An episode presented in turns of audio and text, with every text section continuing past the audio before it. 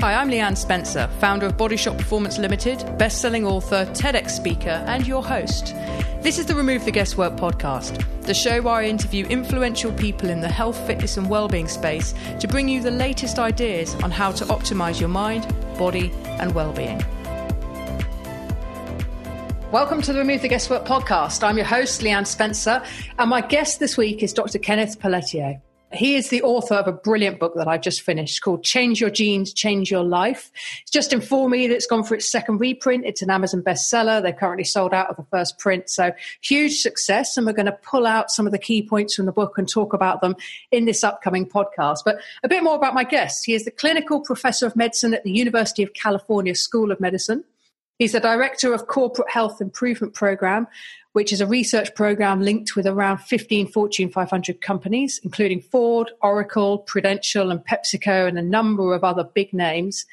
He's also a medical and a business consultant to the World Health Organization and other major corporations such as Cisco, IBM, American Airlines, Disney, and a load of other really big names. He sits on the board of the American Institute of Stress He's a founding member of the American Board of Integrative Medicine, and he's been featured on huge US news channels like ABC News, the Today program here in the UK, Good Morning America, CBS, 48 Hours, CNN, Fox News, and to bring it back to London, where this has been recorded, an award winning BBC series as well. So he's also the author of Mind as Healer and Mind as Slayer, a book called Holistic Medicine, another book called Sound Mind, Sound Body. And amongst all of that, he somewhere finds time to sail, which I think is your passion. Dr. Pelletier, welcome to the show. Sailing is indeed my passion. Thank you for the invitation to be here. when do you fit that in? when I'm in the U.S., fairly often. I live right on the ocean in Carmel, which is south of San Francisco. So it's a, a marine sanctuary, and it's just absolutely wonderful sailing. Wow. Yeah, that sounds beautiful. Okay, so we've got a huge amount that I would like to cover. Let's see what we can do justice to. Are you happy for me to call you Ken? Oh, absolutely. Please. Thank you. Yep. Okay. All right. Ken, let's start with genetics. I mean, what do we know today? What is our latest understanding? Well, probably the biggest misunderstanding in the general public, but also for medical professionals, health professionals, is that genetics are like the hard drive in your computer. It's a set of invariant directives, codes, instructions that are carried out mindlessly throughout the course of your life expectancy from birth to death. And that's a common misconception. And in the last seven to eight years, what we've realized is that is completely wrong.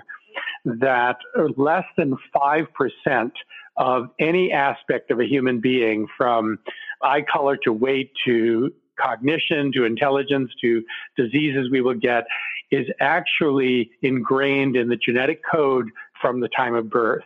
Everything after the 5% in other words, 95% of everything we experience as adults is due to epigenetic factors or factors above, beyond, around the gene itself.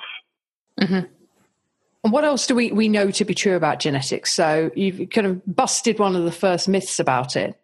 Well, there are certain diseases that have a strong genetic push and I use the term push very precisely because it's a push. You have the genes uh, do not change. My book title is a kind of a gotcha title.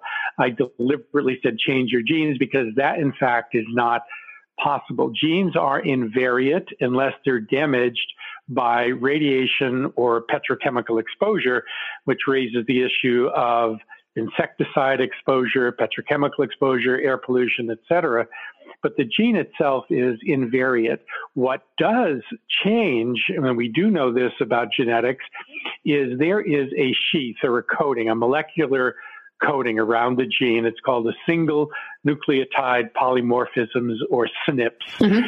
And the SNPs are like little rheostats and they turn on or turn off. They express or suppress a particular gene based again on everything that happens around that gene. So you may have a predisposition to a particular disease, ALS, to irritable bowel, to heart disease. But whether or not that particular gene gets expressed, turned on, turned up, is going to be dependent on everything you do from the moment of birth on.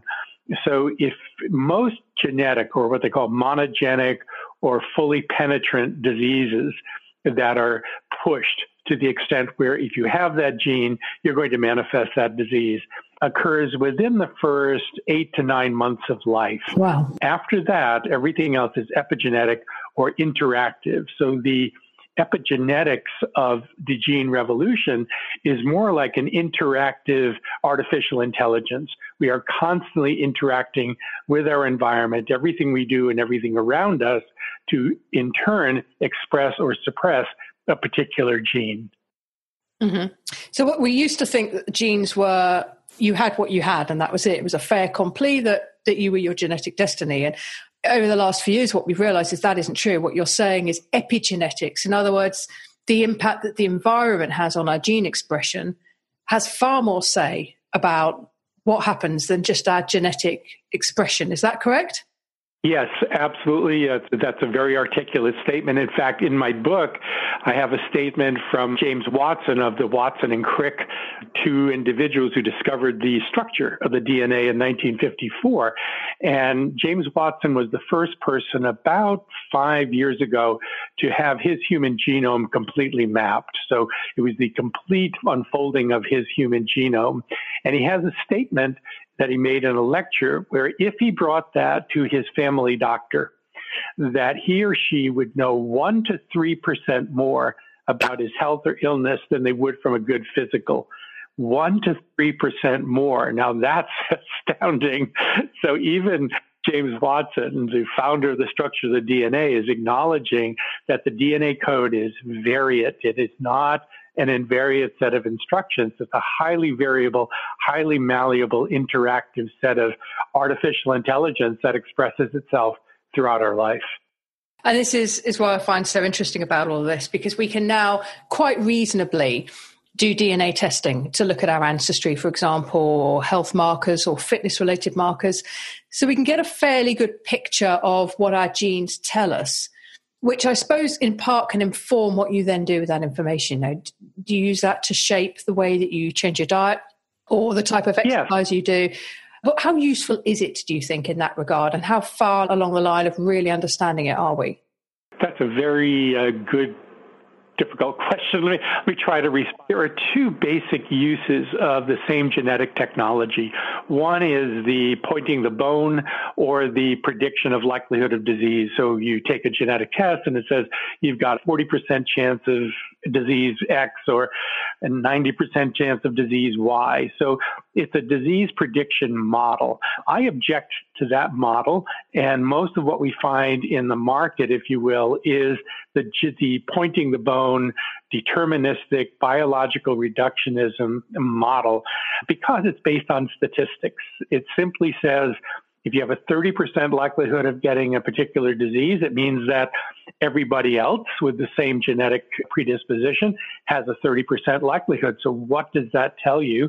And even more importantly, it doesn't tell you what you can do to be in the 70% with the same markers mm. that do not manifest that disease. So that's the biological determinism use of genetic testing. The other is really the area of healthy biomarkers. And I think that's what you're referring to, mm. which is there is very good genetic, blood, and biomic testing that will tell you a particular range of a biomarker.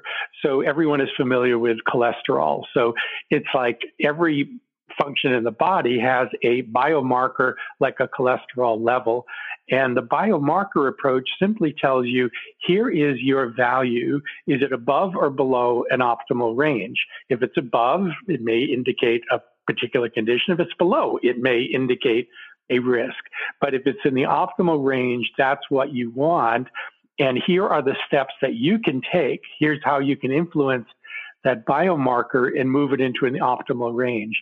So when we do that with individuals, and we do that with my patients and other people that we work with, what you can do is give them enough information on enough of these biomarkers to say, here's the optimization of all of these biomarkers that ensure that you are on the optimal trajectory for health and longevity. And that's to me a very kind of good news message because it mm. empowers individuals with choice and it's very specific, very, very specific. And the tests are getting better and better. In the next year or two, we'll see tests that are even better than the ones we have now. Mm. Yeah, it's a really exciting time, I think, to be in this industry and for the consumer as well. The amount of information that's going to become available at a relatively reasonable price. As you say, it's going to get better and better. I want to touch on something. You talked about the deterministic model, and in the book, you quote the example of Angelina Jolie. Could you just talk us through that, that example you gave and what your points were there? Right. Well, uh, just as I was beginning to write the book, actually, Angelina Jolie had genetic testing that indicated a positive for BRCA1, BRCA2, which are the two predisposing genetic risks for breast cancer. She had a high familial risk from her mother, and I think the BRCA1, BRCA2 gave her an 80% likelihood of manifesting breast cancer within her lifetime. And she decided at that point to undergo a double mastectomy. And that may very well be a good choice for her. However, there were other optional approaches she could have taken, such as periodic mammography or thermography monitoring to be sure that, in fact, breast cancer did not become manifest. She could have taken some of the chemoprophylactic drugs like tamoxifen, which would have reduced her risk. There are a number of things she could have done in terms of dietary changes, exercise, stress management that again would have reduced the likelihood of the BRCA1, BRCA2 genes becoming expressed. And I didn't criticize her decision. What concerned me, I thought it was a very bad precedent for women throughout the world. Subsequent to the surgery, I think she had a, it was either a 250 or $300,000 breast reconstruction, hmm. which in her case is understandable, but not every woman in the world can afford 250 or 300,000 dollars for breast reconstruction. So I thought it was a bad lesson. I thought it was an inappropriately thought through precedent that was widely disseminated and widely praised for her courage. And, and I agree, it was a courageous decision on her part. And again, I'm not criticizing her decision. I just thought it sent out a very bad precedent, very bad message for women of the world. Yeah, I guess what it does back up is the idea that your genes are your destiny and you've got that very high risk and it reduces or takes away the idea that actually you can do something about this. And that's something I very much believe in. You know, there's a, we can do a lot to change the expression of our genes. We can do a lot to mitigate the risk of illness. We should feel powerful in that regard. We shouldn't feel that it's a fait accompli that we're going to get these things or that we're at serious risk. And then it, you know, there's one reason why we don't do within my business bodyshot, we don't use the the 23andMe test for disease risk because I I don't really want to sit and have a conversation with somebody about, you know, your increased risk of Alzheimer's and cystic fibrosis, because that's what your genes are telling us.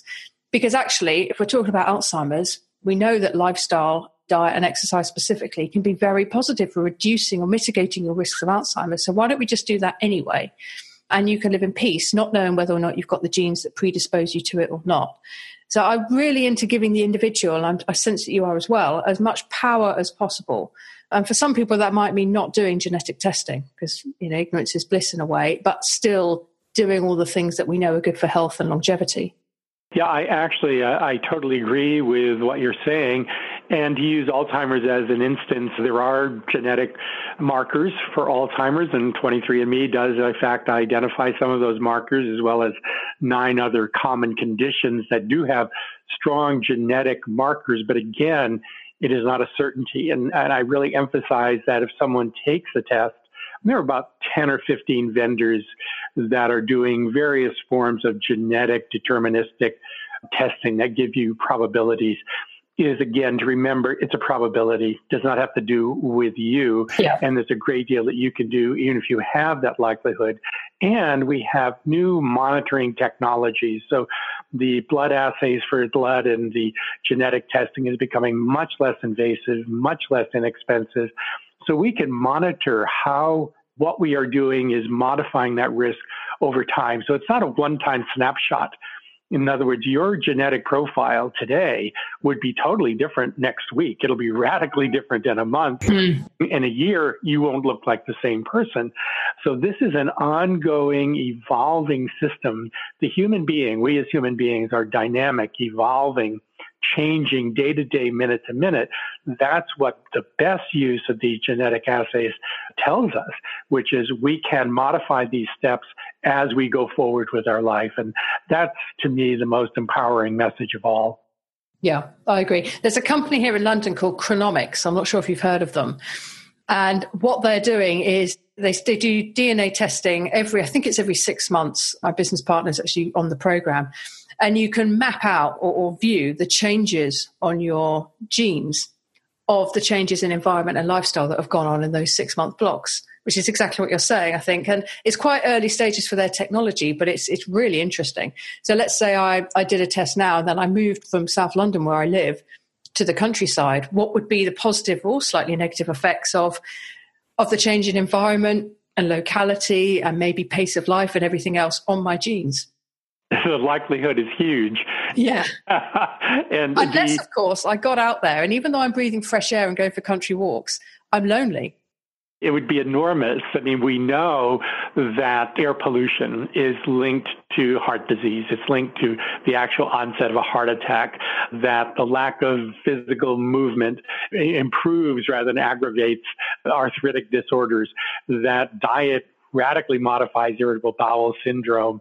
So all of these conditions, if we're outside, if we're eating, again, organic foods, if we're in relatively clean environments, all of that has a direct impact on the gene. If you think about the gene, inside a cell, it's in an ocean of biochemistry. That biochemistry within the cell is affected by the entire biochemistry of our body. And that biochemistry and the biome, the intestinal tract, is constantly changing, literally second by second, minute by minute. So in six month intervals, you're going to have radical changes. And again, if you see those changes, and, and we're, our research here has focused on what we're calling a tripartite assay.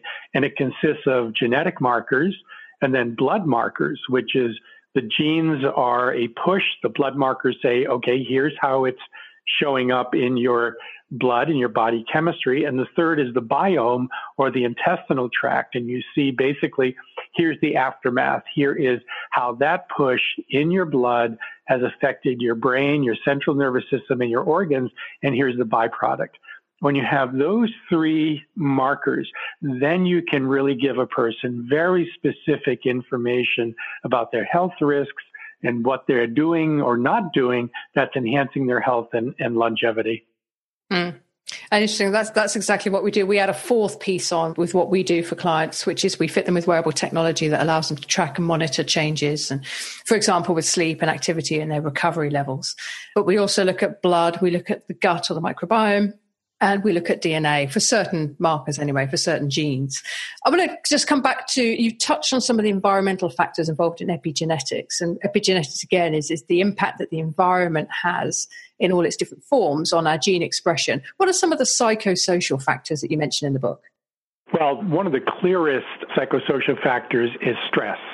Stress has essentially two forms again, a little bit of background, but we step back and we look at stress. You find that there are two basic types. There's a type one, which is short term when the source of stress is immediate, identifiable, and resolvable.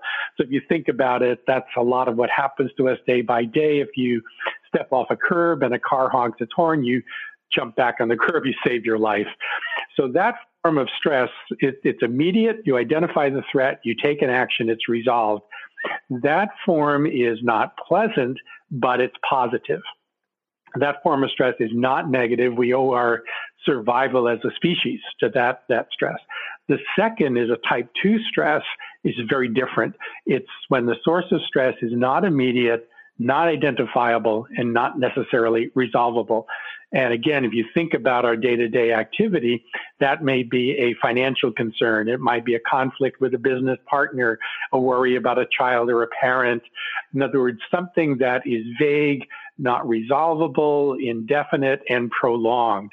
Mm-hmm. When we have that kind of, of stress response, then the normal response is protracted. So it becomes either a precondition for a worse condition or it becomes a condition in and of itself. So a transient increase in blood pressure becomes labile hypertension over time.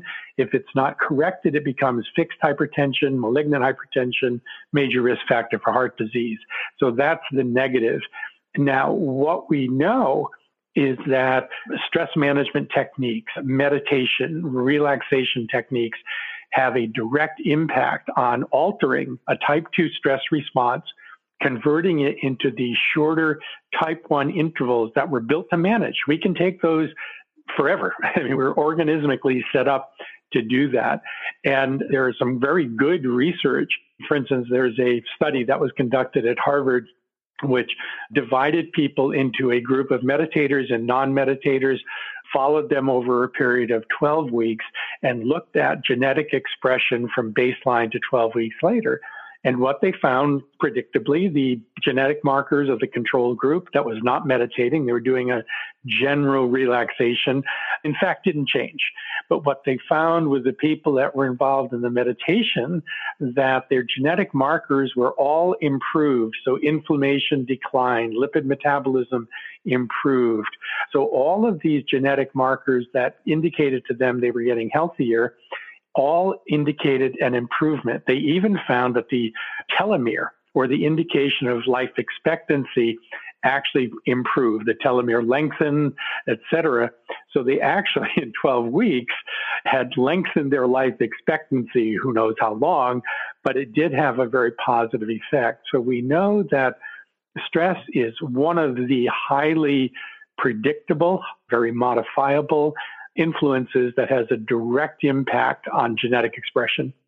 That's fascinating. For a lot of people listening, stress will be a big thing for them. Uh, what else can they do aside from meditation? What are some of the other more parasympathetic promoting things that people can do that still have that impact on genetic expression?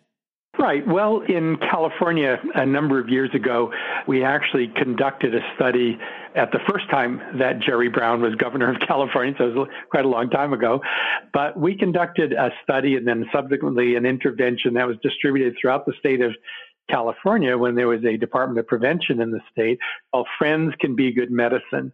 And it was based on the observation, Dr. Len Simon at UC Berkeley, that the impact of friendship, of having close relationship, even a close relationship, has a profound influence again on heart disease, longevity, things as minor colds and flus, falls, fractures, intellectual decline.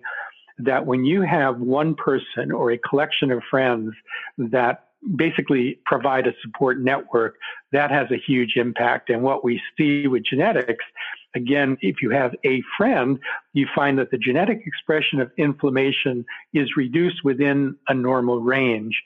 So that's critical. Now, there was even a study a number of years ago, again, out of Harvard, that I thought was fascinating that found it doesn't have to be a person, it could be a plant.